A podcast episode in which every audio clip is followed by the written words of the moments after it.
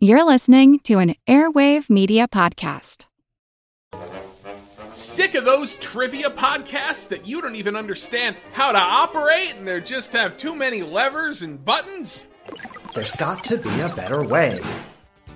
Now there is with Good Job Brain, an offbeat quiz show and trivia podcast that makes learning new things easy and fun. I just learned that artificial vanilla flavoring sometimes comes from the anal glands of a beaver, and now I can never shake that mental image. Thanks, Good Job Brain. Good Job Brain is available for the low price of just four easy payments of free. It- It's a podcast. Good Job Brain is part of Airwave Media and available on all podcast apps. Operators are standing by.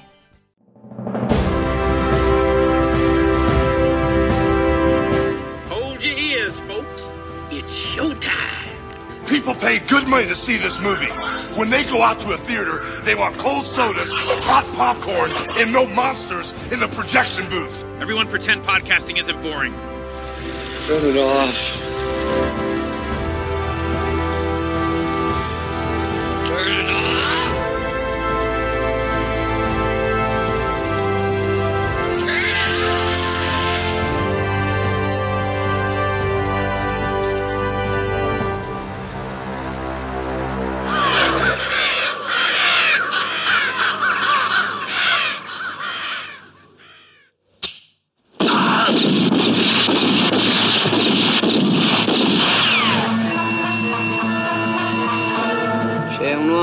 tremare i cacciatori di taglie quando lo incontrano. Lo chiamano silenzio. Perché dopo che è passato lui, resta soltanto il silenzio.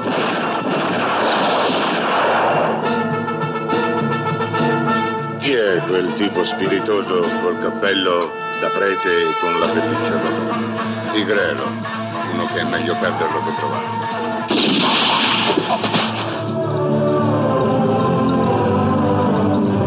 Tratta di Tigrero. Ha ucciso mio marito. Ditemi quanto volete. Senti, Muto, speri che io estragga per primo, vero? Perché non ti lascerò fare il furbo più di me. È un nemico dei Bounty Killer. È un illuso che crede di rimettere a posto il mondo con la pistola. Ma è venuto per uccidere te.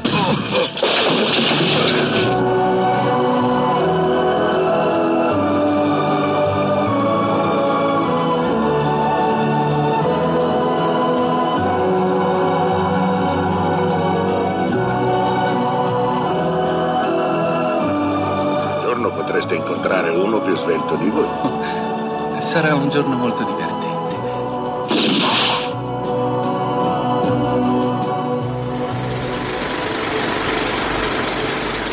Welcome to the projection booth. I'm your host, Mike White. Joining me once again is Ms. Maitland McDonagh. Always a pleasure to be here, Mike. And joining us in the booth is Professor Ivo Ritzer. Thanks for having me, Mike. Good to be here. Spaghetti Western Month continues with a look at Sergio Corbucci's The Great Silence.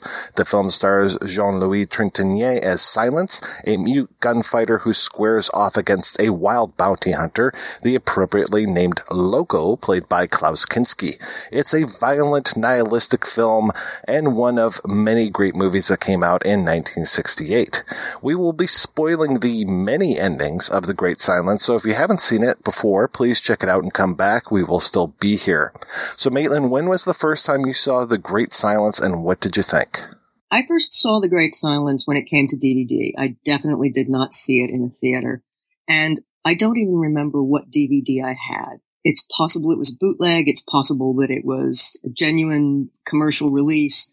It's one of those movies that everybody I knew who cared about Italian Westerns talked about in a number of different kinds of conversations. One of them being the conversation, of course, about the two Sergios and the fact that Corbucci, though American critics in particular absolutely treated him as the secondary Sergio, was in his own right an extraordinary European interpreter of the myths of the American West who had a ruthlessness that clearly Leone also had, but that Corbucci was just willing to take right off the edge of the earth. Ivo, how about yourself? I don't remember when I first saw the movie, but probably it must have been uh, on German television uh, in the 1980s. and it, as far as I remember, it was a reasonably uh, good print, so not uh, the notorious uh, pen and scan version that we were treated, for example, with Once Upon a Time in the West. but it must have been um, in the 1980s on, on German television. Yeah, and, and later on, uh, uh, I, I, had a VHS copy, and then also saw it in uh, in cinemas. Uh, the movie has always been present uh, in um, continental Europe, and it was it was not just a cult favorite. It was really uh, a part of the popular imagination. It has been a, a great success uh, when it was first released in 1968 uh, um, in Europe and in France especially. Also in, in Italy a little bit differently. It also uh, had its audience, uh, but especially in Germany and in France, it was really, really popular, both uh, with uh, yeah, let's say a, working class audience, but also with a more intellectual audience, especially a left wing audience for uh, obvious reasons. Yeah, but it it uh, never went away actually. After its release in, in 1968, it was uh, it was present in the popular imagination and then had its several afterlives um, on on uh, television and on VHS long before uh, the uh, switch to digital. And if I if I remember correctly, the first DVD version of the film was also one produced in Germany. Yeah, and I guess especially Germany is an important country for the movie, not only for financing reasons and the co-star or probably the actual star of the movie vis-a-vis Trintignant is of course uh, Klaus Kinski. I saw this one years ago. I think when the Fantoma's disc came out and it was sold to me as, Hey, this Western takes place in the snow. Isn't that cool? There's a little bit more than that to this movie, but I had to say that the first time I watched it, it just did not connect with me at all. I was just like, I don't see what the big deal is. I, I really just wasn't getting it. The ending, of course, was pretty shocking, but otherwise I was like, yeah, I'm just not getting it. Then when I rewatched it years later, I was like, oh, okay. And then it really hit home. Even though what confused me the first time around was the relationship of the characters. And it's interesting because I don't know why I didn't get that because the relationship of the characters is so interwoven. It's just, everybody seems to know everybody in different capacities. And it's not like there's some stranger who comes to town because the stranger, silence in this case, has relationships or at least had a relationship with one of the two major bad guys. And so really it's, he's not really that much of a stranger. He already has a prior history, actually a few times that he's met up with this guy. So it, it, shouldn't have confused me as much as it did. And then rewatching it for the show, it's just like, okay, yeah, I can see why this is hailed as a classic. And this is definitely one of, for me anyway, one of those major spaghetti westerns where it's just like, oh yeah, this should be in the pantheon. This makes complete sense. And I completely agree that it should be in the pantheon because it, it's a movie whose desolation is so great. It's, it's pretty much impossible not to look at the title, The Great Silence, as referring to God's utter indifference to man, because ultimately that's what this film is about. Not only is there no person in the town or no person on earth who can help you. But even God has abandoned you. And that is an extraordinarily nihilistic loss of faith vision for what was treated uh, when people first saw it here by and large as, well, that's just another spaghetti western. Uh, it's another shoot 'em up. It's going to be much more violent than American westerns even of that time when they were becoming more violent than they had been earlier, dared to breach. And they were, Westerns by and large, when they were talking about big topics, obviously we're talking about the man against the frontier thing, the conquest of nature, the forward movement of human civilization, and then good men against bad men, which, which was generally defined as men who wanted to create families, and towns and then collections of towns working together for the common good as opposed to men and occasionally women who were purely out for themselves, who didn't care about anybody else. They just wanted what they wanted and were willing to do what it took to get what they wanted. But Great Silence has much greater implications. It, really is God doesn't care what happens to any of you and do with that what you will. And clearly different characters in this film do different things. Although there really aren't a lot of characters here that, that you could call people who were really working for the community. A lot of the working for the community was, okay, we, we got to stand together for a second because this guy is a real problem. But there's no greater sense of community in it. And that I think is, first of all, extraordinary, extraordinarily European of that period, particularly. I think there was a lot of sense of you cannot put your faith in any organization, any set of social convictions or conventions. You really, really have to look out for yourself. You could read it as um, uh, this um, nihilistic movie, but on the other hand, it's also a very Catholic movie isn't it? Uh, uh, like so many of the of the great spaghetti westerns. Yeah. So um, another perspective probably could be that there just is no place for God in capitalism, because uh, this is another major topic of the film: uh, how capitalism constitutes itself uh, and uh, how every revolt uh, against not necessarily revolution but every revolt is at least to some extent doomed. Uh, and I mean, I mean, the great sacrifices of the film, the great sacrifice of silence is meaningless. And this is really where you could call the film nihilistic. It's, it's meaningless. Uh, it does not uh, save those who are persecuted, yeah, and who are discriminated against. Yeah, and if we keep in mind uh, that the outlaws, they are not uh, bad guys. They are not bad people. They steal just because they are hungry, uh, as it is said uh, in the very beginning of the movie. Again, the, the bounty hunters, they don't break the law. Yeah, everybody sticks to the law. Silence tries to stick to the law, doesn't kill uh, anybody if he's not uh, provoked and if he's acting in, in uh, self-defense. Uh, and and the, the, the, bounty hunters and Kinski Loco too. Yeah, they uh, stick to the law, wanted, dead or alive. One of our major characters is a sheriff, and that he is very concerned about how was this person killed? Did they pull their gun first? Like you said, wanted dead or alive. Well, I have a feeling that everybody that you encounter is not going to be alive when he talks to, to Loco or to Tigrero, the Klaus Kinski character. I love this Sheriff Gordon Burnett character played by Frank Wolff. And I mostly knew Wolff through him being kind of the patriarch in Once Upon a Time in the West. He and his whole redheaded family that get murdered by Frank and his boys. Here he is much less staid. He's got a sense of humor about him, but at the same time, don't mess with this guy. I really like this character in that he's sent by the governor to be more of a figurehead type sheriff is what I'm getting. And there's this whole idea of the political implications of these bandits being outside of the town. And to your point, yeah, the bandits are just hungry and they're looking for food.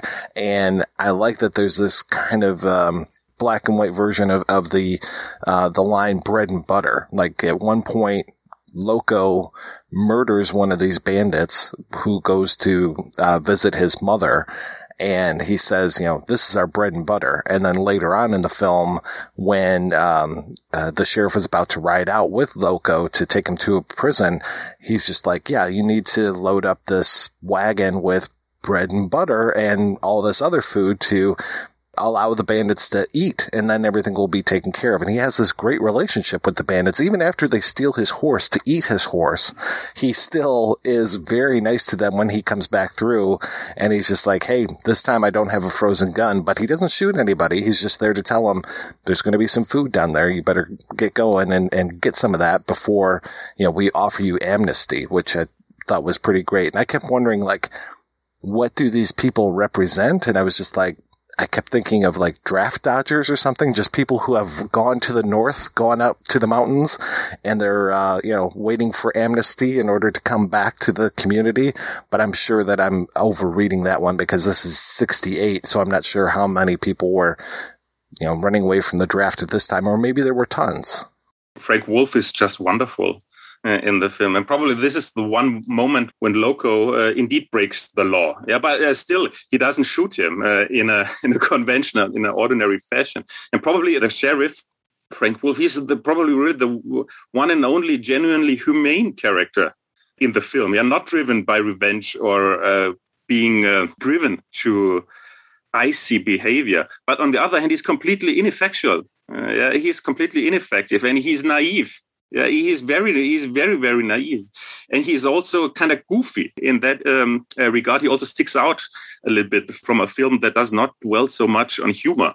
Uh, uh, in contrast to lots of other uh, uh, uh Corbucci directed films, where there's a strong, strong sense of humor and, and parody and grotesque. In that regard, the Frank Wolff character the sheriff connects to other films, to other movies by Corbucci. But as he he meets uh, such a, a, horrible fate uh, early on uh, in the film, I think this is really characteristic for the strategy of the Great Silence as a as a whole. I think also its strategy as a whole is hard to see outside the context of the time when yeah. idealism was something that was simultaneously praised and ridiculed as ineffectual because to be an idealist meant that you weren't dealing with the realities of the world, with the fact that the world's not fair and it's never going to consistently reward people who are always trying to, to do the right thing.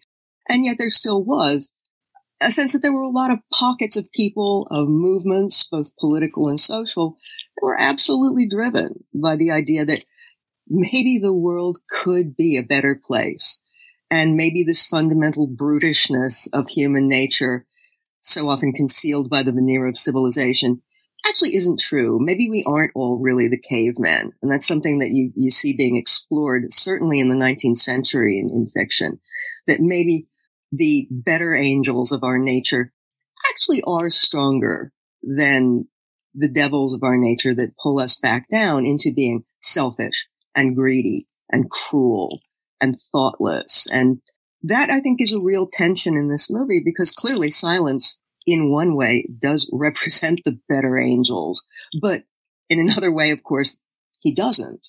He's a product of a time and a place where the better angels have taken a vacation someplace and there is absolutely no upside in trying to be the one just man.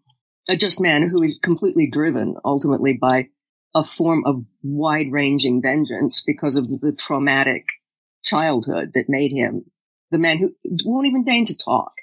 He's completely rejected even that fundamental way of communicating with other people because he's clearly so alienated and so appalled by both what people do and what people say. You look at something like the Good, the Bad, and the Ugly, or For a Few Dollars More, and you're talking about bounty hunters, and the bounty hunters are the ones that are the heroes of the film. And in this, there is this moral ambiguity because you're right, they are doing their job. They are supposed to be the ones that go after these criminals. And in this one, they're really, they're kind of the bad guys. Like Klaus Kinski is Tigrero slash Loco. He is definitely one of the villains, but he is just following the letter of the law. And he is 100% supported by the Henry Pollicut character who's at first I thought he was the boss of the town, the town boss, but then I realized, oh no, no, he's the justice of the peace. He's the banker. So he is the power behind the town. He's the boss in that way, but he's not like doing it through brute force. He's doing it through his financial influence and through his legal influence. And it's just, yeah, just talk about like being set up to lose. It's like you've got the law and commerce are imbued in this one character and he is pulling all the strings. And so as soon as the sheriff comes to town, he's just like, well, of course you know who I am. You know, I, am I'm, I'm basically the power behind the throne here. So you really need to treat me right. And he is the one who was part of the band that ended up slashing uh, Silence's throat to keep him quiet after they murdered his mother and father. And it was he and a bunch of bounty hunters that were after the father and then managed to accidentally, on purpose maybe, accidentally murder Silence's mother as well. And he's been this common thread through all of Silence's life. And so it's kind of this unstoppable force meeting an immovable object as the these two characters come together. Silence gets his revenge much earlier in the film. It's, it's maybe 20 minutes before the end of the film, 15 minutes. And really it's Loco who is the one who is the big bad at the end. So it's like, you know, you generally think of the boss and the mini boss or the, the minions, but really it's Loco is the one that he needs to take care of at the end of the film and ultimately doesn't. Yeah, and that is a spectacularly grim ending. I mean, there's no level on which the ending of, of this film is not grim. It absolutely denies every single level on which you could come away feeling that, okay, a lot of very bad things went unpunished, but at least this bad thing was punished by a righteous person. But it's just not there. It's a movie that denies you on every single level, which I think is one of the reasons that it is so memorable, especially for people who saw it with no preparation and went in thinking, okay, by now I know the ground rules of Italian Westerns, and I, I do know that they are exceptionally violent and that good people die. People who didn't deserve to have terrible things happen to them had terrible things happen to them. But in the end, at least there was some sense that the entire wave of evil hadn't crashed over every person, every place, and everything in the film. The Great Silence doesn't give you one moment of the feeling that anything at least has been resolved in a good way. The wave really did wash over, drown everyone, and sweep everything out to that sea of snow. And that is a phenomenal piece of confidence that there would actually be audiences who wouldn't walk out of that movie saying, Jesus Christ, that is the worst movie I've ever seen. I hated it. Everybody died. And they didn't, and half of them didn't deserve to. It really did go against the kind of satisfaction that obviously people expected from older American Westerns, in which you absolutely came away feeling as though, okay, it may have been a terrible fight and people may have paid with their lives, but ultimately the better angels of our nature prevailed.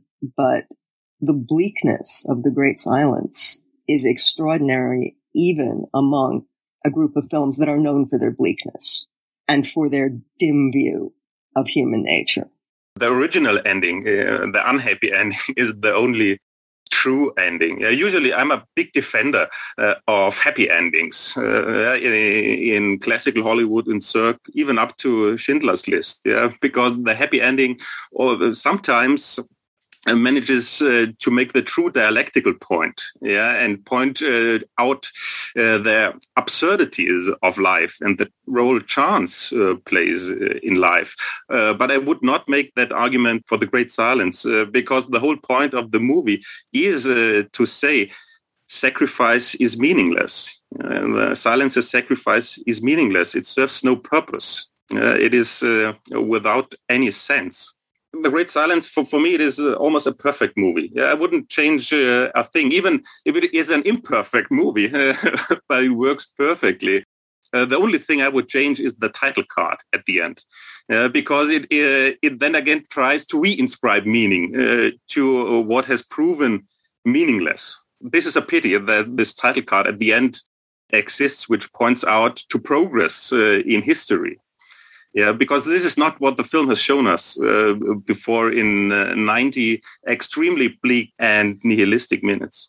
The title card at the end is just like, well, this changed public sentiment against the bounty hunters. So rules change, laws change. And it's just like, really? That's what you're going to give me? It's kind of a pat on the hand, kind of a there, there, you know, don't worry about it. Everything's going to change for the better. And it's like, I really don't think so. I think even when the laws change that there's going to be people like Loco out there just looking for excuses and looking for legal ways to murder people. I mean, really at the end of the day, I think he really gets off on murdering people and he found that this is a way that he can make a living doing that. Well, it's this or the army, but yeah, I, I'm, I really like killing people and this is kind of what I'm good at. It's really the only thing I'm good at. Kind of like Trintignant as Silence, I mean, he's really good at killing, but more than that, he's really good at shooting the thumbs off of people so they can't use guns again. And I love that, that that's his way of disarming people, that he's got this, talk about another Corbucci film, which is Django, right? That's one of like the big films for him. And you've got this whole idea of like the, okay, he's dragging around the coffin and he's got the machine gun in the coffin. And so he's got these kind of superhero trappings, you know, and with uh, silence, you've got him not being able to speak. You've got this Mauser that he carries around, which is fantastic. I, I, was like, wow, that seems really anachronistic, only to find out that they were around like a year before the film actually takes place. So I was like, oh, that's cool that he's got this automatic weapon and that he can shoot the thumbs off of people at so much distance. I love the very first time we see Silence and that he goes up against a group of these bounty killers and he won't kill the one guy. When the bandits come out of the, the, you know, the bandits are there and they come down out of the hills and stuff. And one of the bandits kills one of the bounty killers and Silence is really kind of pissed off because it's like, no, I already disarmed him. He will never use a pistol the rest of his life. But of course he can't say any of that stuff. He just does all of that in a look, a very disapproving look. And my God, if you're going to have one guy who can't speak in a film, Trintignant and the way that he uses his face, it is fantastic. I think he does such a good job. Oh, there's no question but that he does. Although I actually remember having a reaction to the shooting off the thumbs that made me think of the people who advocate castrating rapists because, hey, you castrate them, they can't rape again. But in fact, as people have documented, well, no, it just means they can't use their sexual organs to rape. So in fact, you haven't really solved the problem. And so I looked at the shooting off of the thumbs and thought, well, clearly that's going to make it very difficult to handle any kind of gun. And yet where there's a will, there is generally a way. Now, perhaps that particular guy is not going to be the guy who's smart enough to figure out a way. On the other hand, if you're driven enough, the odds are you will figure out a way to use a gun, even if your thumbs have been shot off. And I, I was trying to think of how to put that into the larger context of the film's philosophy. And I really wonder whether that was thought through thoroughly you look at Pollicut, who doesn't have his thumbs because he met up with Silence before, and he's still in charge of everything, and he just hires guns to do what he wants to do. So really, yeah, he isn't disarmed because he now has enough money where he can say, okay, Loco, come on into town and, you know, take care of these guys. And he's the one who's handing over that money in front of the sheriff. I love that they're doing this all so above board that there's that scene of them like, okay, well, here's this and here's this and here's the bodies outside. And it's only that the one body is missing because it was buried by the guy's wife that causes the sheriff to say like, no, no, we're not going to do this. But yet it comes to nothing because at the end of the day, once he finds out that the body was buried, he goes back in and he's like, okay, Loco, here's your money. And that's it. I mean, that's interesting what you're saying about the shooting off of the thumbs and symbolic castration because we, we connect that to the basic uh, critical discourse uh, of the film. I mean, it is a film about killing, um, but it is uh, not a film about killing uh, in the tradition of uh, the classical Hollywood Western, which is so much invested with, with the idea of regeneration through violence as uh, the cultural theorist uh, Richard Slotkin called it once and uh, once again. it is a, I mean, the, the point of the film is capitalism kills. Yeah, that is uh, that is the main point. And then is um, also silence is to a certain extent ineffective. Yeah, he's not as ineffective as the sheriff, but also his violence is not regenerative. Yeah, because it does not uh, achieve anything in the end. Because against the agents of, of capital, uh, that is the bounty hunters and, and of course, he's powerless.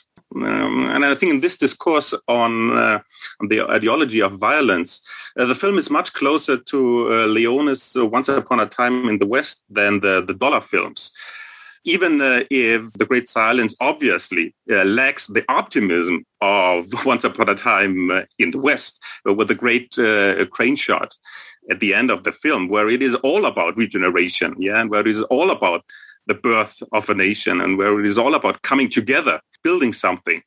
Yeah, but there's nothing built uh, in in the Great Silence. There's just destruction yeah, and death. Well, let's talk about love. We've got the relationship of Pauline Middleton, the Vonetta McGee character. It's her husband that ends up being murdered and she is put into that position of the husband being murdered because of Pollicut wanting her to become his mistress and just doing all of these things, all of this machinations in order to try to get her to be his mistress. And she throws him over, eventually goes with silence and they're dead at the end of the film. The other love relationship that I see starting to bloom is with the sheriff and the saloon girl Regina or saloon girl aka prostitute. And it's interesting too that the only good people in the town or the only real citizens of the town at this point seem to be prostitutes because that's it. You know, that just like it's the saloon slash hotel. That's where pretty much everything takes place other than the, the sheriff's office with where he takes, uh, Loco at one point. But really so much of this takes place in that saloon slash hotel that, you know, even at the end of it, when you have all of the townspeople that have been captured or the bandits, quote unquote, that have been captured, that they're all strung up inside of that saloon. And it's just that image, that, that pan around the room to see all those people with their arms up and, and, uh, tied up and everything such a striking image and just reminds me of so many times that we've had hostage situations that have gone completely tits up and just like it is about to in the film. It's just a, um, a really, really horrific, especially when that massacre takes place. One that is completely inevitable. I mean, I think from the first time, the first time you see that film, that you see those tied up hostages, you know in your gut, however much you might hope that it not turn out as badly as it does, you know that that's how badly it's going to turn out. Because as a film, yeah, uh, Great Silence is merciless. So by the time you get there, it's become very clear to you that there is no rescue, that the entire world is the world of this town and the hierarchy that rules this town. Clearly silence is not the Lone Ranger at his best, he could never be the Lone Ranger because he doesn't live in Lone Ranger territory. He lives in a world that is pretty undoubtedly closer to what the real world of the frontier was like than the classic Hollywood Western version. Both are exaggerations. One exaggerates the good, the other exaggerates the bad. But it took very tough people to make that westward trip. And the people who were not really tough often were the people who died because it was not the civilization from which they came, even if they came from the lowest rungs of that civilization and felt the, you know, felt the oppression of it in the most profound way. And at least some of them wanted to do better rather than just go someplace where they could be the oppressors instead of the oppressed. That's what makes Italian Westerns generally except for some of the comedic ones. And even the comedic ones are generally pretty grim, except for the flat out farces. They are incredibly potent because they are reflections of a darkness that American Westerns by and large, and those were the Westerns on, on which I think most of us grew up because they were the ones that were on TV when we were kids. Italian Westerns, first of all, when I was really young, they basically hadn't been made yet uh, the very early precursors had, but not what we would call, I think, the prime period of Italian Westerns when they truly became reflections of political inequities and social inequities. So they weren't there for me to watch as a kid. I, I was seeing Lone Ranger movies and that was a very different pop cultural depiction. To be old enough when many of these movies were new to see them was absolutely in line with the way the times had changed clearly the 60s and the 70s in America and in Europe were both times of great deal of social change. To see movies that reflected it by using American history was uh, very, very potent. It's uh, it's interesting what you said uh, about the sexual uh, politics, uh, the gender politics, also the, the racial politics of um, of the film. Because uh, on the one hand, yeah, uh, certainly we have the, the old stereotype, the old cliche of the saint and the war. yeah on the on the one hand that is so also um, so characteristic for the spaghetti western but it's uh, it's more complex on the other hand yeah it's much more complex on the other hand uh, i mean uh, uh we have uh, an African American actress. Yeah, we have a black actress as the love interest of Silence, the wonderful Vonetta McGee, that later turned up, uh, well, it's not the most politically correct movie nowadays, but in the Eiger Sanction, with and uh, and by Clint Eastwood, but she's also in the in the really great uh, and very very underrated uh, Shaft in Africa, the third installment of the of the original Shaft movies. And she's really uh, she's a wonderful presence in the film in this uh, interracial romance developing without a chance yeah, and against all odds. Yeah, and of course, Trintignant uh, is also uh, is important uh, in that instance because he's not the Lone Ranger, definitely not, and he's also not the man without without a name again, uh, to a certain level, he goes back uh, to the tradition of the Western and also uh, the Hollywood Western, yeah, uh, the strong and silent type, like uh, Gary Cooper in Wayne and in Randolph Scott, of course, uh, Randy, Randy, Scott in the Bud Boetticher films, yeah, who is almost mute and and catatonic, but not biologically. Yeah, you have that have that tradition, but then. Um, on the other hand, Trintignant is I mean, he's, he's so uh, unmacho-esque. Uh, yeah, he's a very slender man. He's a he's a careful man. Uh, he's a small man. Yeah, uh, he's not a hot body. Yeah, so the the movie would not have worked uh, with Clint Eastwood in uh, in the starring role. Yeah, and this is where uh, the Great Silence is also very different from Django. Yeah, where uh, Franco Nero was basically a, a, Clint Eastwood stand-in. Yeah, and Clint Eastwood uh, look-alike who uh, definitely put his own uh, print on the role, not with understanding. Yeah, but basically he um, stepped in for Eastwood.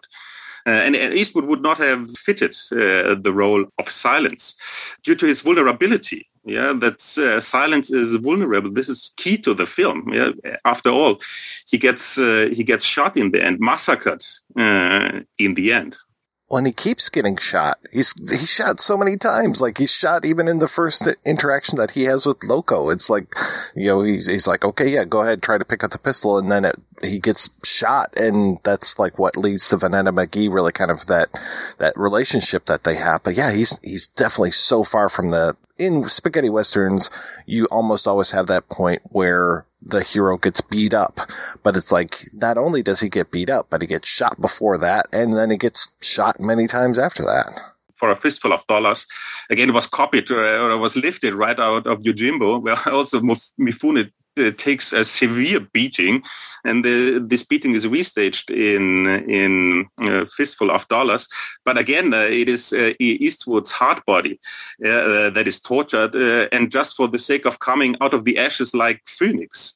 That's what, what I would say is the ideological point in in Fistful. Uh, to have uh, the rebirth, and then it is basically, if you remember uh, the showdown in Fistful of Dollars with the armor, yeah, he has, his body is literally armored uh, and uh, he can't be hurt any longer. And I mean, uh, and what do we see in the showdown? It's not really a showdown in the massacre at the end of, of Great Silence. Yeah, we see the body uh, perforated, split open, and then uh, dying, uh, bleeding out in the snow. It's extremely violent for its time. Blood that is gushing and that is that is visible on screen.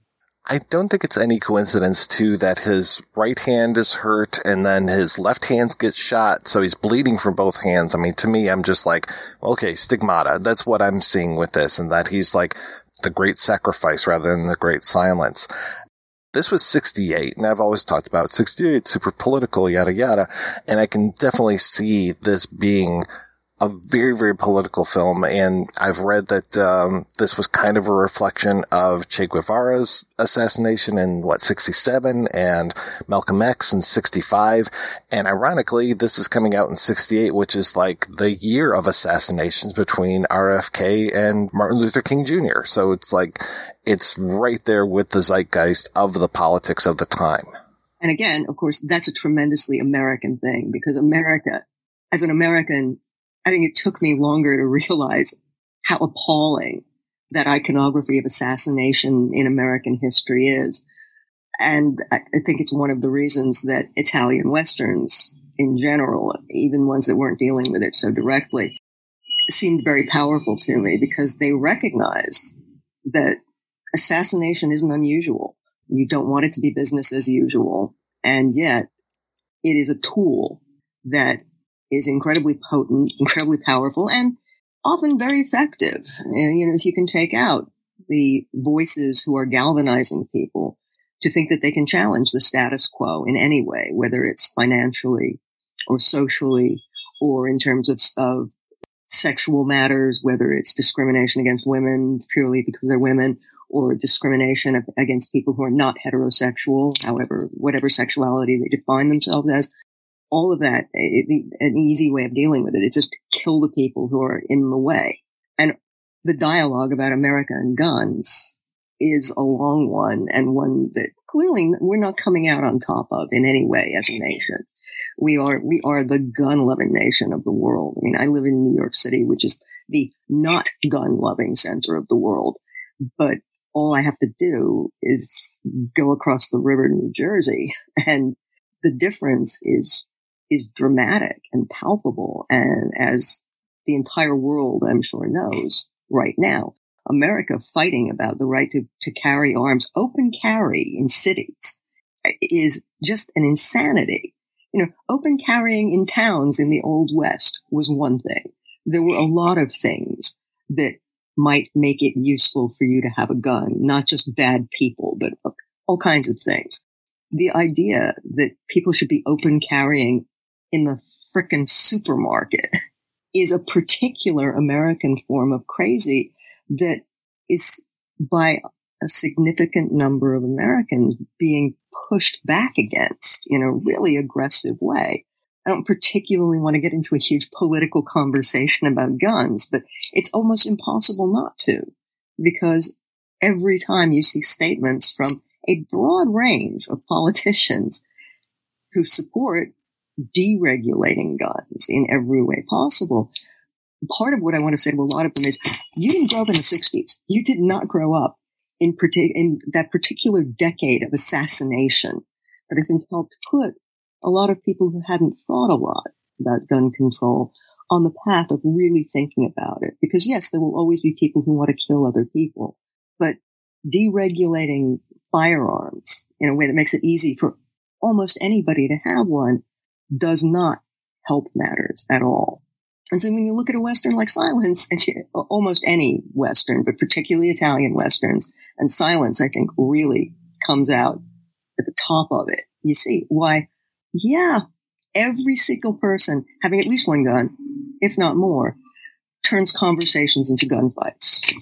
Over here in old Europe, we have our own perspective on the on the discourse.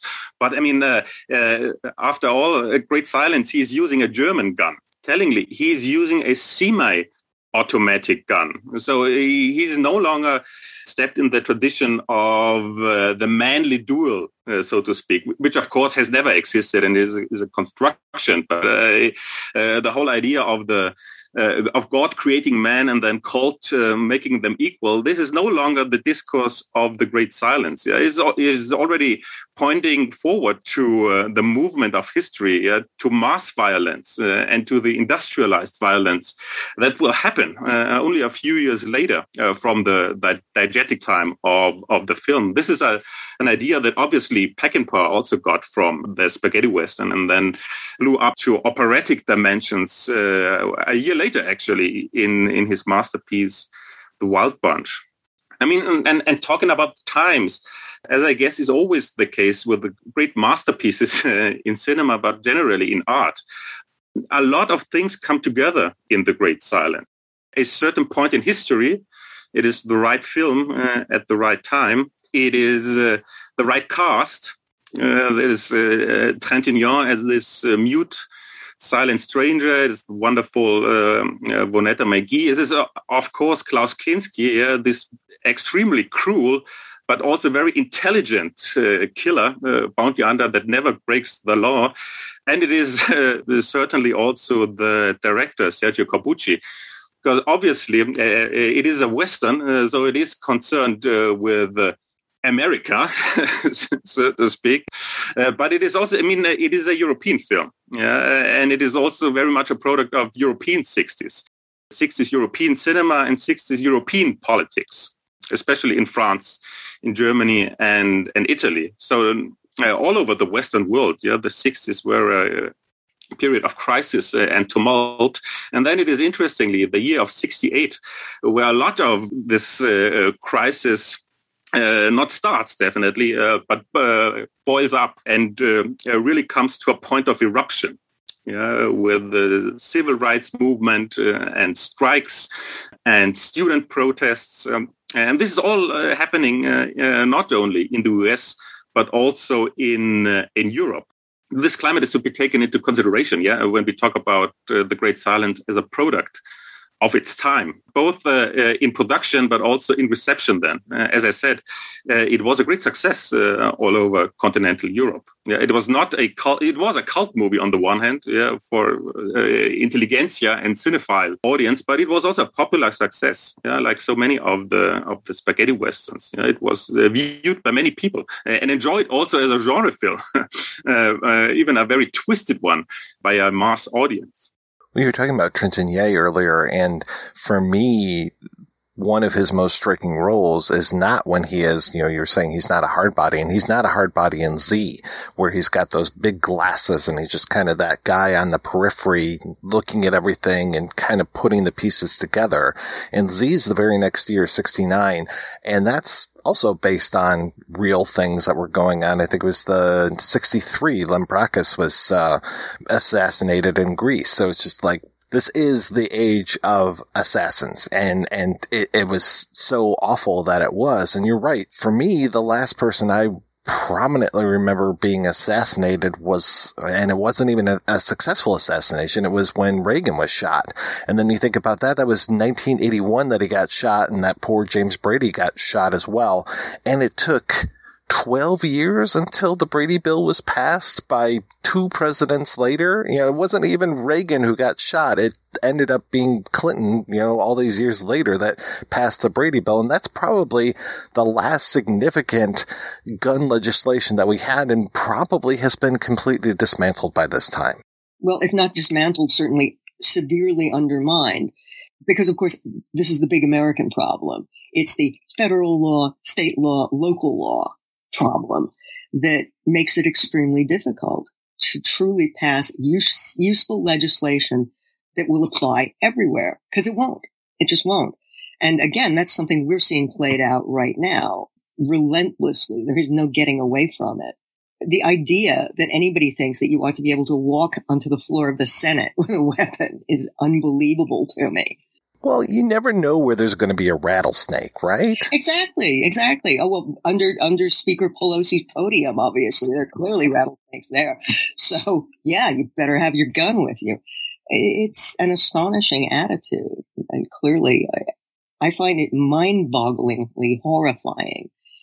And I'm, I'm somebody who was aware during the '60s. I was very young, but I was not so young that I wasn't aware of the virulence of the social upheaving in America. Not virulent, virulence on the part of the upheavers, although they were certainly very passionate, but the incredible toxic reaction to it from people who wanted to keep the status quo. And of course, those people are making their voices heard loudly and clearly now, pushing back to try and move backwards a lot of the progress that America made in the 60s, basically on rights fronts the rights of women, the rights of people of color, the rights of people of various sexualities, to at the very least just to be left the hell alone and not persecuted simply for being the people they are.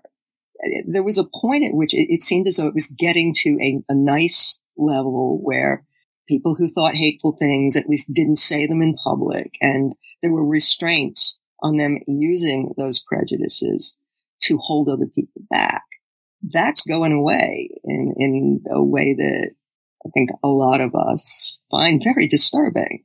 That those, those battles are being refought with equal vigor. It's not just a small group of people who are saying, oh, everything was better in the old days before we gave all those people all those rights, as though you get to give other people rights. I suppose the fact that the conversation is not happening behind closed doors is about the only good thing you can take from it. It's being played out in a very public way, but it's a very disturbing set of conversations that are being had, had in America today.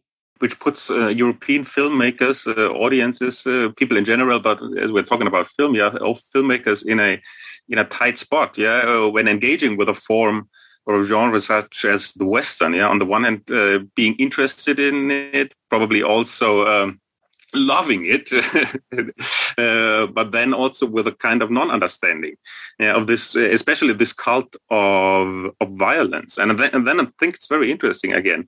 Uh, the Great Silence is is not uh, a film about the duel. Yeah, it is really a film about execution uh, and massacre. Uh, and, and it, uh, I have not seen that in in the classical Hollywood Western. Yeah, but later on, later, it came with with full force. Yeah, um, post sixty nine and post Code Hollywood. Yeah, when we really have that uh, happening in the early in the early 70s. Also, uh, I think Soldier Blue is, is late 1960s, yeah, 69. Yeah, then it then it's happening, but it, it seems uh, like uh, like uh, the fuse, yeah, the fuse uh, was lighted by the Italians in their take, in their transatlantic take on the Western, um, and then this fuse, uh, yeah, was was picked up and brought to other extremes uh, in New Hollywood cinema. When you had uh, people engaging with their own, so to speak, with their own history, with their own culture, uh, and with their own obsession with violence and gun culture, yeah, definitely. This is the same year as the My Lai massacre. These are happening right now in 68 when this comes out. Talk about a movie like Soldier Blue. It was a film that was reviled by most, I think I could safely say, American critics, precisely because it presented a view of American behavior and firearms within a historical context, one in which guns were widely accepted. Everybody had guns. So it wasn't kind of an outlaw thing. And there was a real horror at it in the same way that there was a real horror at Little Big Man and certainly a real horror at European Westerns, multiplied by the fact that, oh, and it's these Europeans now choosing to make this criticism of America's cultural history and the way in which the history of the West had been whitewashed, for want of a better word, in most mainstream contexts and not just not just movies, television shows, TV westerns were a staple of a generation, probably two generations of kids watching TV, and you were not seeing Western settlers, Western lawmen as being bad guys. Even the families who were just looking for a better opportunity were generally looking for it at the expense of indigenous people because those people were there and they were kind of in the way. And so, yes, some people were able to broker at least a relatively decent relationship with them. A lot of people didn't. And that part of American history is extremely, was extremely controversial then. And frankly, is now going back to being extremely controversial because the whole move in America to go back to not seeing the white Europeans who came to America as the bad guys. And of course, no group of people are always all the bad guys. And they are never always all the good guys. But there's a complexity that I think in a lot of ways America as a nation doesn't like. America as a nation would really like cut and dried answers where you can pick your side and feel good about it rather than having to pick your side, but then look at the ways in which your side is doing things that you wouldn't approve if the other side that's not your side were doing them. And again, I think right now we are seeing America in the throes of an incredible pick your side and get out your gun and stand on it, prepared to protect your border, which really isn't the way democracy is supposed to work. I mean, that, that is the great promise of democracy is that you can hold opposing opinions and yet you can find common ground on various issues, platforms, and purposes so that you can work together. I'm, I'm looking at politics right now. It's a dogfight. You just throw two two dogs in a pit, and you know, one dog walks out. That's, that's not really encouraging. And it is a great reason to look at Italian Westerns and see the fact that, yeah, they, they were engaging with this issue very directly and, and very clearly within the context of American history, which of course wasn't American history in the beginning. It was European history. It was Europeans who came to America. But it makes a, a, movie like The Great Silence, for example, I think very, very powerful in today's America.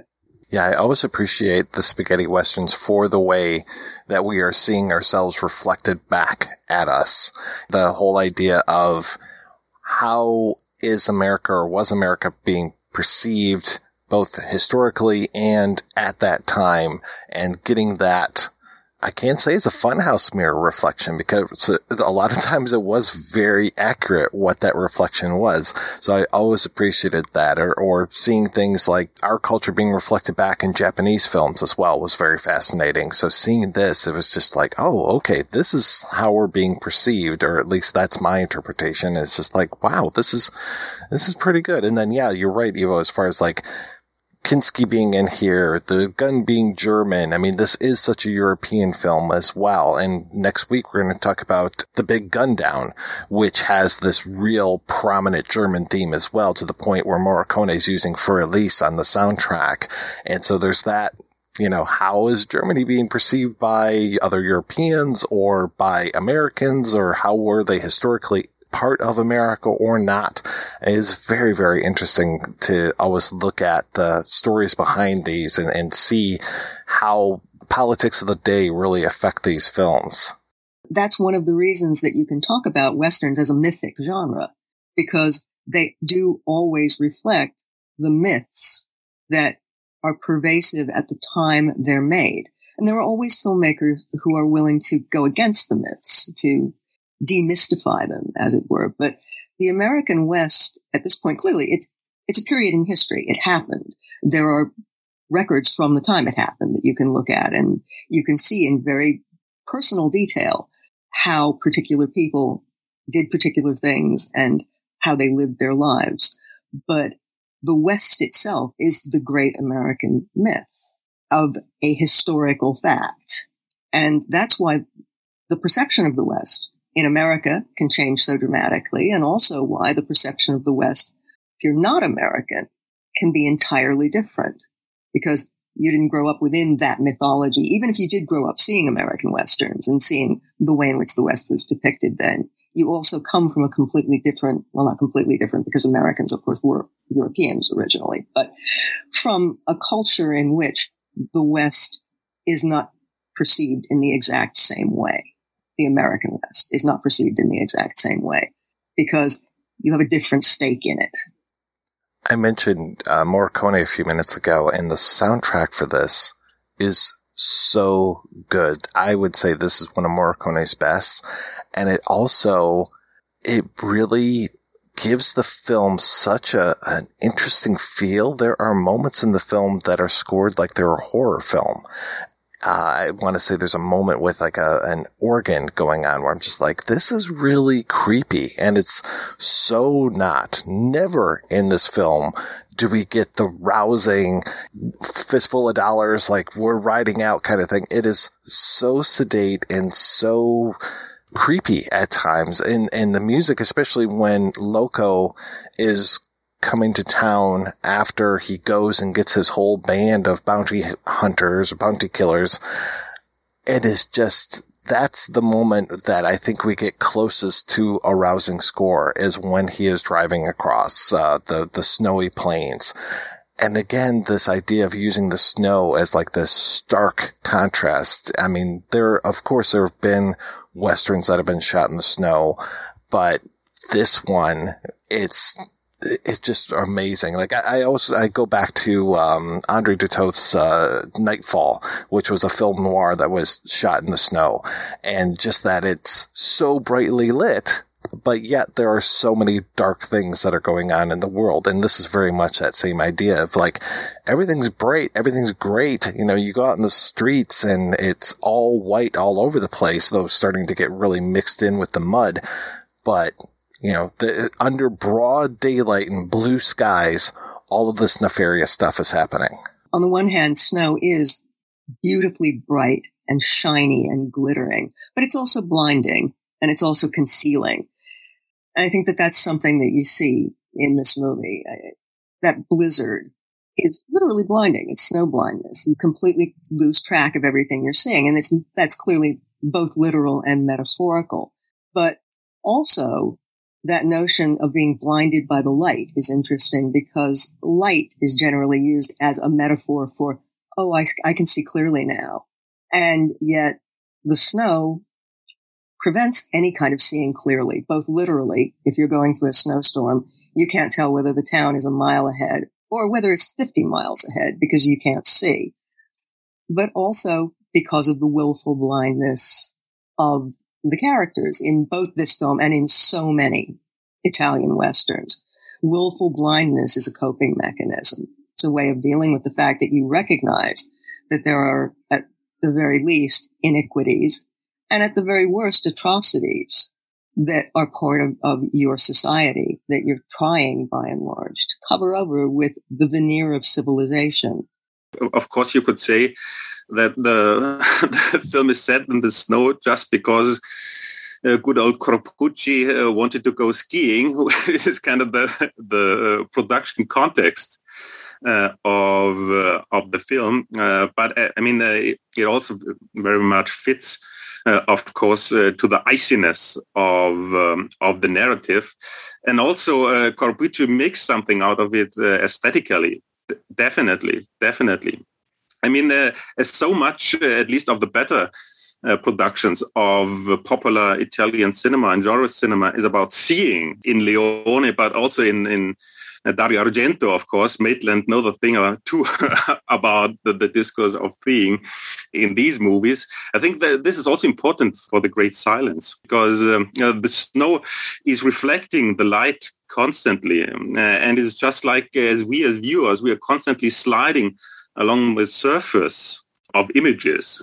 Yeah, we have never uh, never clear sight. There's also such an emphasis on glass and looks uh, through glasses uh, that is frozen. We are constantly moving on the surface and we cannot really get through through the characters uh, and i think this also contributes to the to the iciness you know the mood of iciness in the film yeah that this is on the one hand it is such a heated film uh, with the biggest of emotions yeah and the harshest of violence but at the same time yeah it is also a film that distances us uh, to a, a, certain extent from the action, from from what is going on.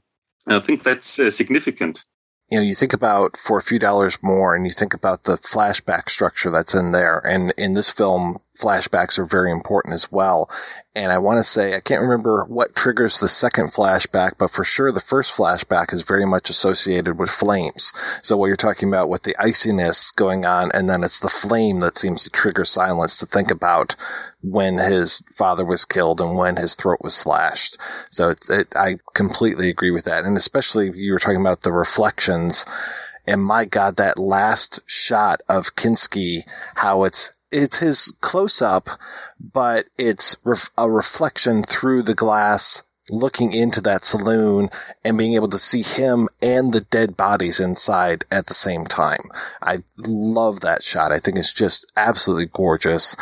And kind of going back to the idea of the automatic weapon that uh, Silence has, for me, one of the biggest gut punches isn't even Vonetta McGee getting shot. It isn't Silence being shot. It's that Kinski goes over and takes that Mauser and rides off with it. It's like now, it's like now I have a machine gun. Ho, ho, ho. It's like now he's got this Mauser and he's going to be even worse than he was before because now he's got this new cool weapon, automatic weapon that he can do even more damage with. I mean, talk about emasculation. It's like taking the, your opponent's sword, you know, there's, it's really just like, okay, yeah, not only did I murder you, but I'm going to take your really cool weapon too. And do really bad things with it. Yeah. Oh yeah. You know he is. It's also an interesting inversion of the old uh, Yojimbo and uh, Fistful trope, where the antagonist, the special weapon that has to be defeated, but then it's really uh, turned around, yeah, and the the, the antagonist uh, gets uh, the special weapon from the protagonist, yeah, and is even stronger, and nothing uh, seemingly can stop him. He never gets a shot off against Kinski, if memory serves. I don't think he ever even shoots his gun. And he's so intelligent. Loco is so intelligent. He he won't get in a duel with uh, with silence because he knows he's faster. He knows that he will have his moment. To his cunning behavior and to, to his intelligence, uh, he will be triumphant in the end. And this does not have to rely on a personal uh, confrontation uh, and the outmoded uh, duel. Kinski ends up shooting Silence, or Loco, I should say, or Tigrero if you're going by the audio, which is interesting that it's Tigrero in the audio, so little, tiger, but then it's Loco in the subtitles or in the English dubbed version. He fits both. He is a little tiger and he's crazy, so both of those work pretty well.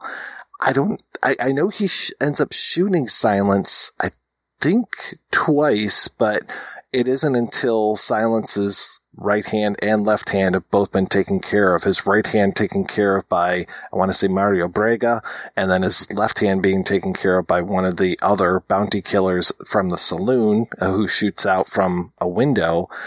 And so really it's, it, it's almost like Loco is doing a mercy killing at that point and just putting him down completely.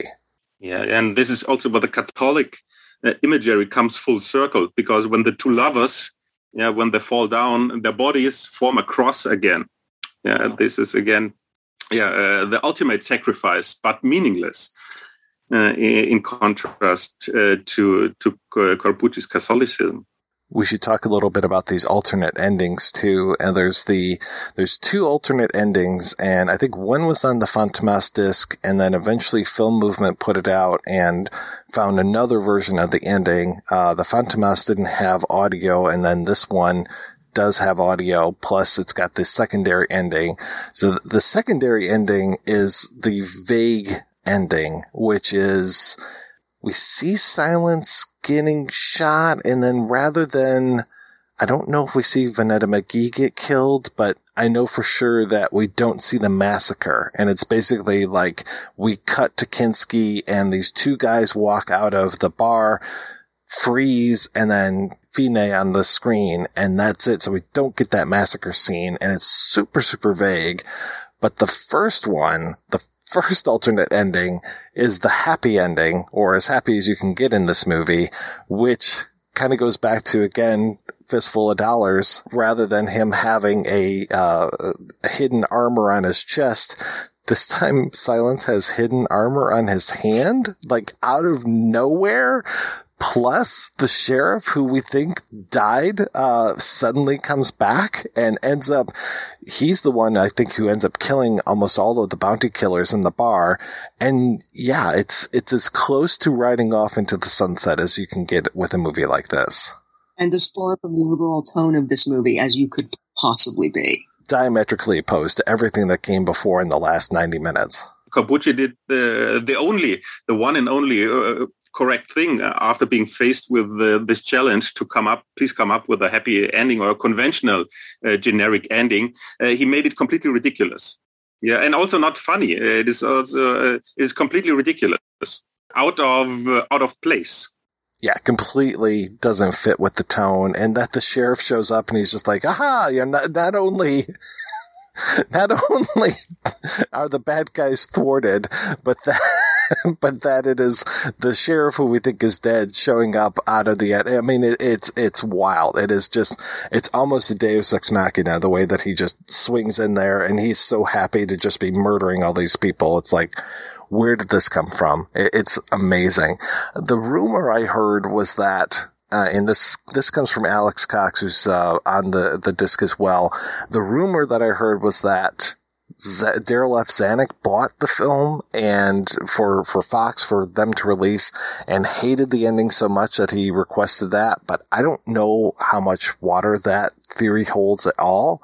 I find it interesting that the idea of silence being mute comes from a conversation that allegedly happened between Corbucci and Mastroianni, where Mastroianni said like he would like to be in one of these, but he doesn't speak English. And I'm just like, well, that doesn't make any sense at all because so many people that were on the films didn't speak English and they're all going to be dubbed anyway. So that doesn't work for me. What works for me is what we're talking about as far as like a political allegory with him being silent.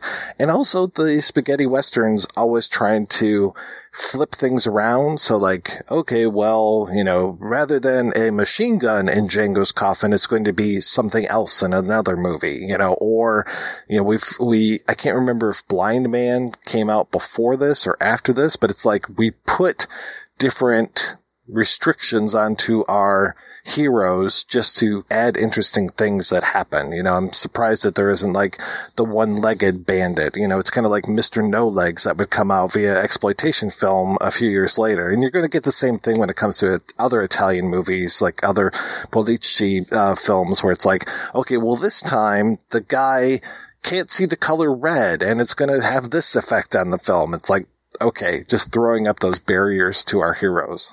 That is mythological in, in a very real way because it's something that you always see in, in the Greek and Roman myths. You see characters who have bizarre handicaps that are there really for no reason except to force them to overcome them in some clever and usually God enabled way. Something that lets them get past the fact that they can't see, they can't hear, they have one arm. It is such a trope in mythological stories that to see them imported to the Italian Western is really no surprise because they're, they are both partaking of a myth and then doing their best to reveal the workings of that myth. And in many cases to push it to the point of absurdity, make it in many ways even more powerful. And it's one of the things I think we probably all love about Italian Westerns particularly, but European Westerns in general because since westerns aren't rooted in any national mythology. I would also see the the heritage uh, of uh, uh, of myth in spaghetti western and in, in the Great Silence, but uh, it, um, to ground that to, to, counter that a little bit, uh, as Mike you were mentioning uh, the, the exploitation element. Uh, and this is something that we have not really touched upon yet. Uh, but I mean, The Great Silence is definitely also an exploitation film. Yeah, it is, uh, a great, uh, great masterpiece of cinema due to circumstances and to, to talent uh, and influences and so on. But it is, it is definitely also an, an exploitation film. And I think that's also interesting when we are talking about the trajectory of, of the Western and the, the discourse of violence that we discussed uh, a few minutes ago, because um, I mean it would be so easy uh, to to construct a foil uh, and uh, to say, uh, well, the, the classical Hollywood western, it is always naive, it is always reactionary, uh, it is stupid, it is just for children uh, or for uh, right-wing idiots. Yeah, but that that's also not the case. Uh, I mean, if we look at the, the great classic westerns by Ford, Anthony Mann, Budd Boetticher, and so on, these are also very, very complex films. Yeah, they seem to be simple on the first glance, perhaps, but if you look at them closely, they are as complex as it gets, uh, but they are not uh, explicit. Yeah, uh, in uh, a lot of that discourse, uh, it's uh, it's implicit, and due to circumstances, obviously, due to the production code, yes, you could not speak explicitly about some things, and this changes then in in postcode Hollywood and uh, in in Peckinpah, Soldier Blue, Little Big Man, uh, but by the detour, so to speak, of uh, uh, the European and especially the Italian exploitation film. So when we talk a lot about the criticism of violence, and it's definitely there. Great Silence is a film critical of, of violence, and especially the role violence plays uh, and uh, and a capitalism. It is also uh, uh an exploitation film, yeah. And I, I think uh, that's one of the reasons why the film was such a success. Yeah, not only with the uh, left-wing intelligentsia, but also uh, the popular audience. And I think that's important for the for the history of of the genre too.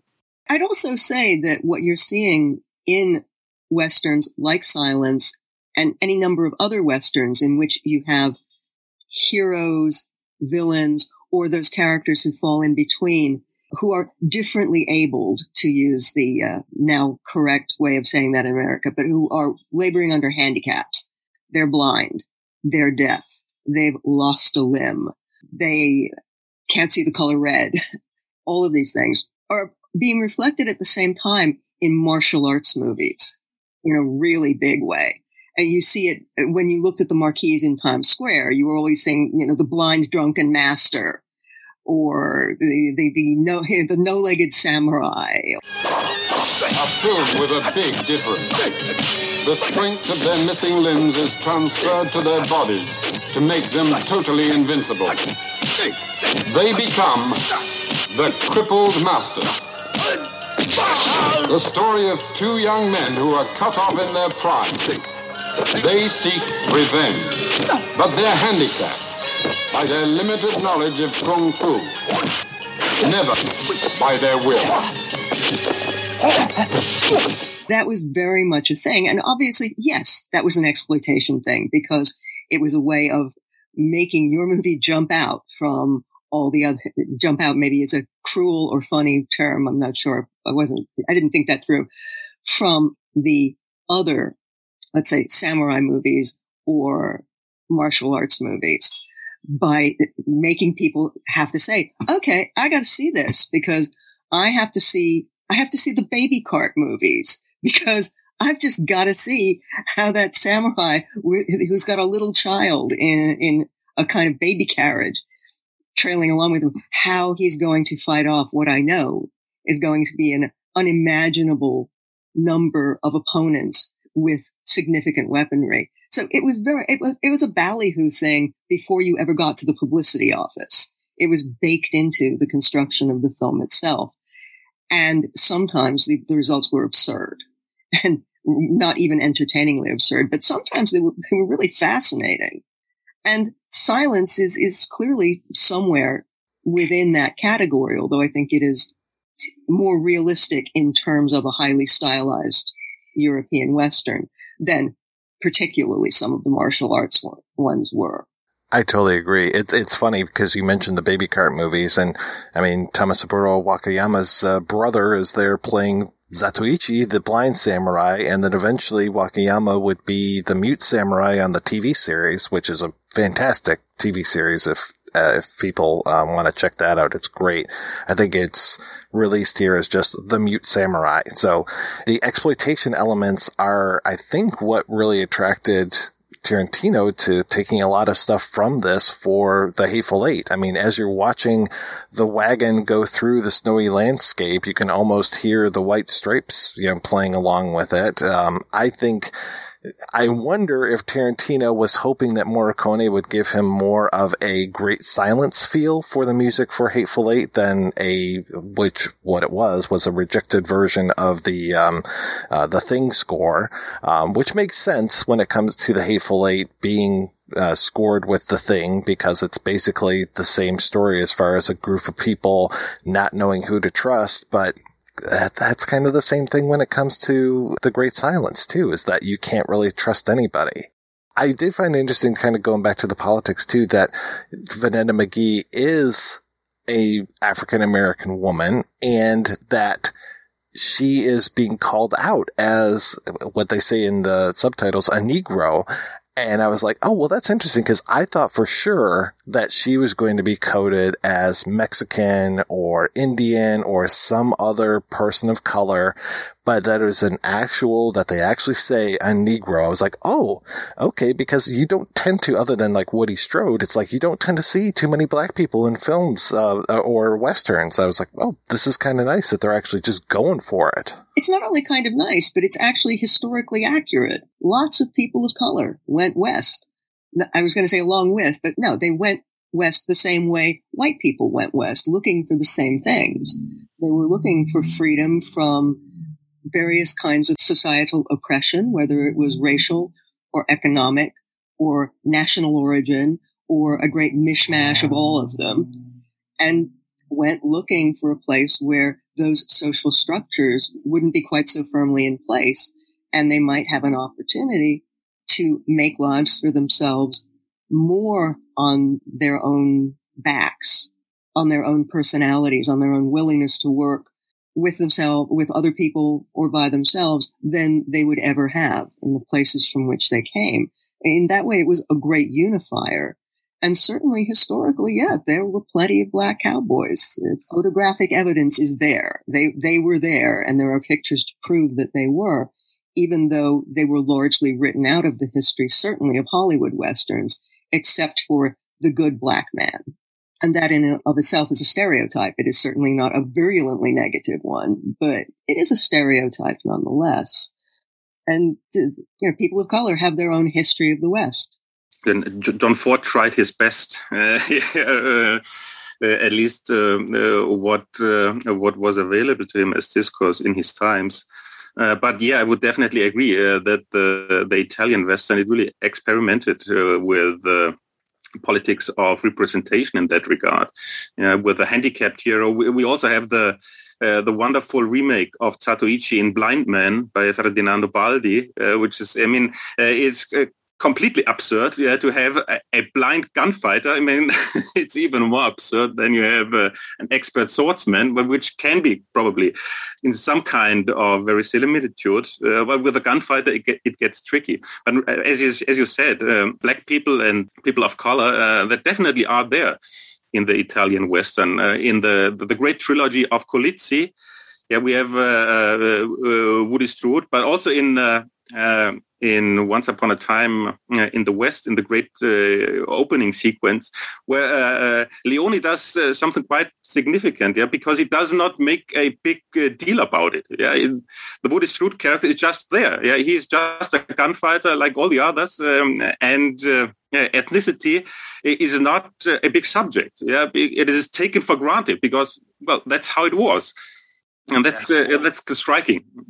Well, then even going back to the Frank Wolff character, I wouldn't be surprised if he and his clan with all of their red hair is to represent the Irish people that came west as well, because there was quite a Irish population that moved west because they were being persecuted in the east. I mean, that, you know, we, we, we look at Fist of Fury and the, the sign, you know, no dogs are Chinese. It was basically no dogs are Irish here in the United States. And we forget about that. It's hard not to see. And yes, Irish people did go west for exactly that reason because they really were. I mean, you know, the term Elvis Costello used white niggers. That, that was that was who the Irish were. They were the were on the absolute bottom rung of the ladder of white people. I don't know what it was, but with this movie, there are certain times where it's like you really start to recognize the faces of actors from other films. Like as I'm watching, you know, Czech films in September, I just start to see like more and more faces and I'm like, oh, that's the guy who is this from this movie and from this and this movie. And spaghetti westerns are very much the same. So I just wanted to call out, you know, I talked about Frank Wolff and uh, Luigi Pistilli as the Pollicut character as soon as he came on screen, I was like, oh my God, it's Tuco's brother from The Good, the Bad, and the Ugly. And Mario Brega as Martin, who is Pollicut's uh, right hand man. I almost didn't recognize him because I've only ever seen him with a beard and being, um, again in The Good, the Bad, and the Ugly. I want to say that he beats up Tuco in the prison in the, uh, kind of Andersonville type, uh, camp. And then he's also one of, and I, I think that Pistilli is also, uh, one of, uh, the bad guys, um, uh, henchmen in for a few dollars more. But it was so nice to see these familiar faces and it was so strange to see Brega look completely different. That beard that he has just makes the guy in the rest of the, in these other films without the beard. I was like, this guy looks kind of strange. I, I think I know him, but I'm not sure. But wow, what a difference a beard can make. When I rewatched The Great Silence yesterday, again, I was, uh, I mean, uh, uh, Sergio Corbucci is a, uh, such an interesting uh, but also difficult case. It's almost impossible uh, to uh, make an authorist argument with regard uh, to the vast body of his work. And The Great Silence is on the one hand very atypical uh, of his work, but on the other hand, it is also very typical of the Corbucci touch uh, so to speak. Other than Django, I don't think that I've seen another Corbucci film, and I've just, I've only ever heard praise about him, so I really need to check out more stuff. Apparently some people group this film, Django, and The Specialist together. Everybody uh, knows Django, then probably uh, The Mercenary or, or, or Compañeros. Frankly speaking, uh, Corbucci was a, a, a hired hand, and he was an exploitation director. But what, what I guess what he really was always interested in. Uh, these were the rules of the game, uh, so to speak. Yeah, uh, the rules of genre, uh, and he tinkered and toyed around uh, with these rules again and again uh, in all the the different contexts. Yeah, mostly in the mode of parody and in the mode of grotesque. He definitely also had an interest in violence that was crystallized by the Great Silence. Yeah, but there's also uh, this sense of Corbucci being some kind of folk artist. almost. Yeah, and know. Of course, there's a there's a uh, there's a famous essay by Fred Jameson uh, uh, Uh, uh, the uh, uh, the critical philosopher when he makes the point with regard to Jaws and The Godfather that movies can never be folk art, at least can not be folk art any longer because it's so much commodified under the rule of capitalism. Yeah, and it all comes down just to being a good. But if there is a, if there is a director to be called a folk artist, probably this would really be Corbucci uh, with uh, engaging all the different uh, uh filoni, that is the strains, yeah, the strains within uh, Italian cinema and with Italian stars. Later on, he worked with Adriano Celentano, which was a big, big uh, name in Italian but also European cinema. He did the Terence Hill and Bud Spencer comedies, but even even early on in his career, yeah, he did the Toto comedies. He did the the Pepler, that is the sword and, and sandal films, and always uh, um, interested in the rules of the game and how to make a travesty out uh, of the rules of the game. Again, mostly in, in grotesque and parody. And uh, I mean, you could also read The Great Silence as a travesty of the genre, yeah, uh, to uh, really frame it in a bleak and most pessimistic and most nihilistic manner as possible.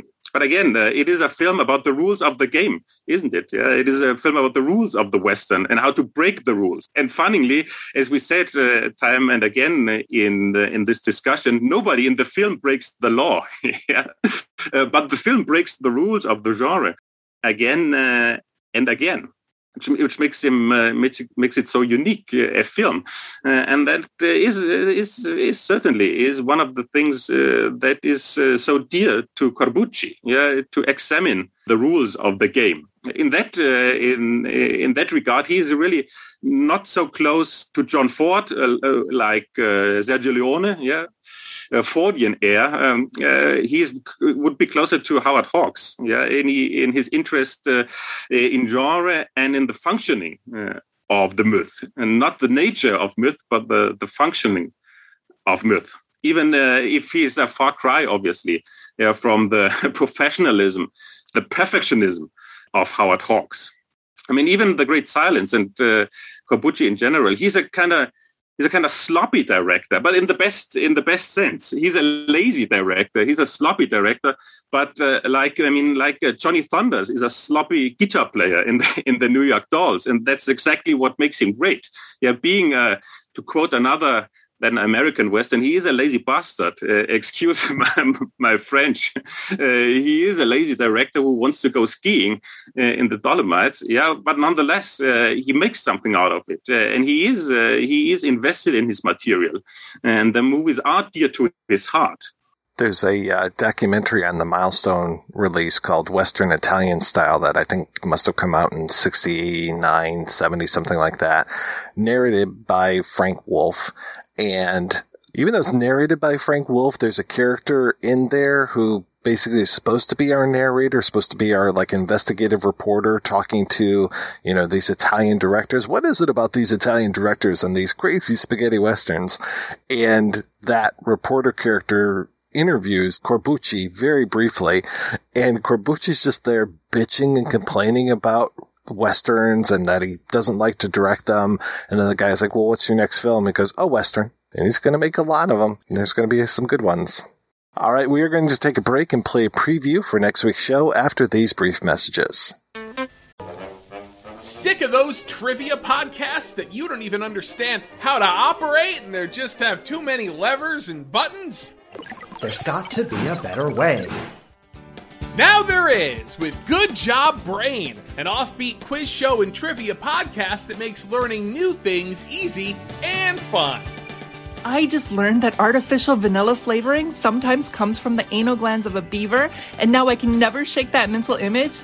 Thanks, Good Job Brain.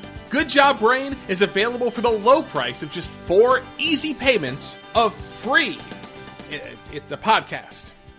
Good Job Brain is part of Airwave Media and available on all podcast apps. Operators are standing by. Hello from Cinema Detroit. We are Metro Detroit's only truly independent cinema and also the only first run, seven day a week movie theater in greater downtown. We deliver an eclectic mix of mainstream, art, indie, genre, cult, and classic movies in the heart of the city. Like a sommelier choosing wine or a DJ mixing a set, we handpick our slate of films, many of which are exclusive to the metro area, the state of Michigan, or the entire Midwest region. Cinema Detroit features a unique setting in a former furniture store and a warm neighborhood atmosphere, including always fresh popcorn, Detroit made Faygo soda, and other locally created treats. Please visit our website, cinemadetroit.org, for the latest features and showtimes. You can also like us on Facebook and follow us on Twitter, Tumblr, and Instagram. We look forward to seeing you soon at 4126 3rd Street in the city 48201.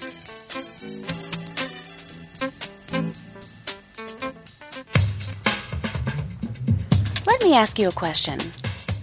Are you getting enough? I bet you'd love more, right? Well, adamandeve.com wants to give you more with 10 free gifts. First, you'll get a sexy surprise for her. Second, a specially selected toy for him. And third, a little something we know you'll both enjoy. Plus, you'll get six full length adult movies on DVD. And number 10, free shipping on your entire order.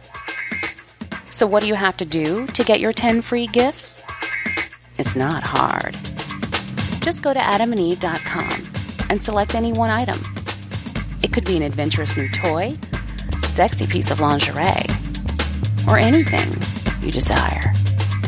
Just enter offer code BOOTH at checkout, and you'll get all 10 free gifts.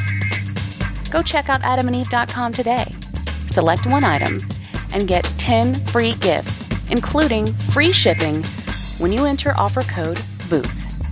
That's B O O T H at adamandeve.com. Hi there, faithful projection booth listener. Chris Stashu here. If you're looking for even more deep dive film discussion, both old and new, on and off the cinematic beaten path, check out the Culture Cast. Every episode, I'm joined by a different guest as we traverse the cinema landscape, talking about not only our monthly theme, but also some of the year's biggest films. I'm even joined by the host of the projection booth, the one and only Mike White. So if you want to listen to even more conversations on film, head on over to culturecast.com or find it on all podcatchers, both Android and iOS.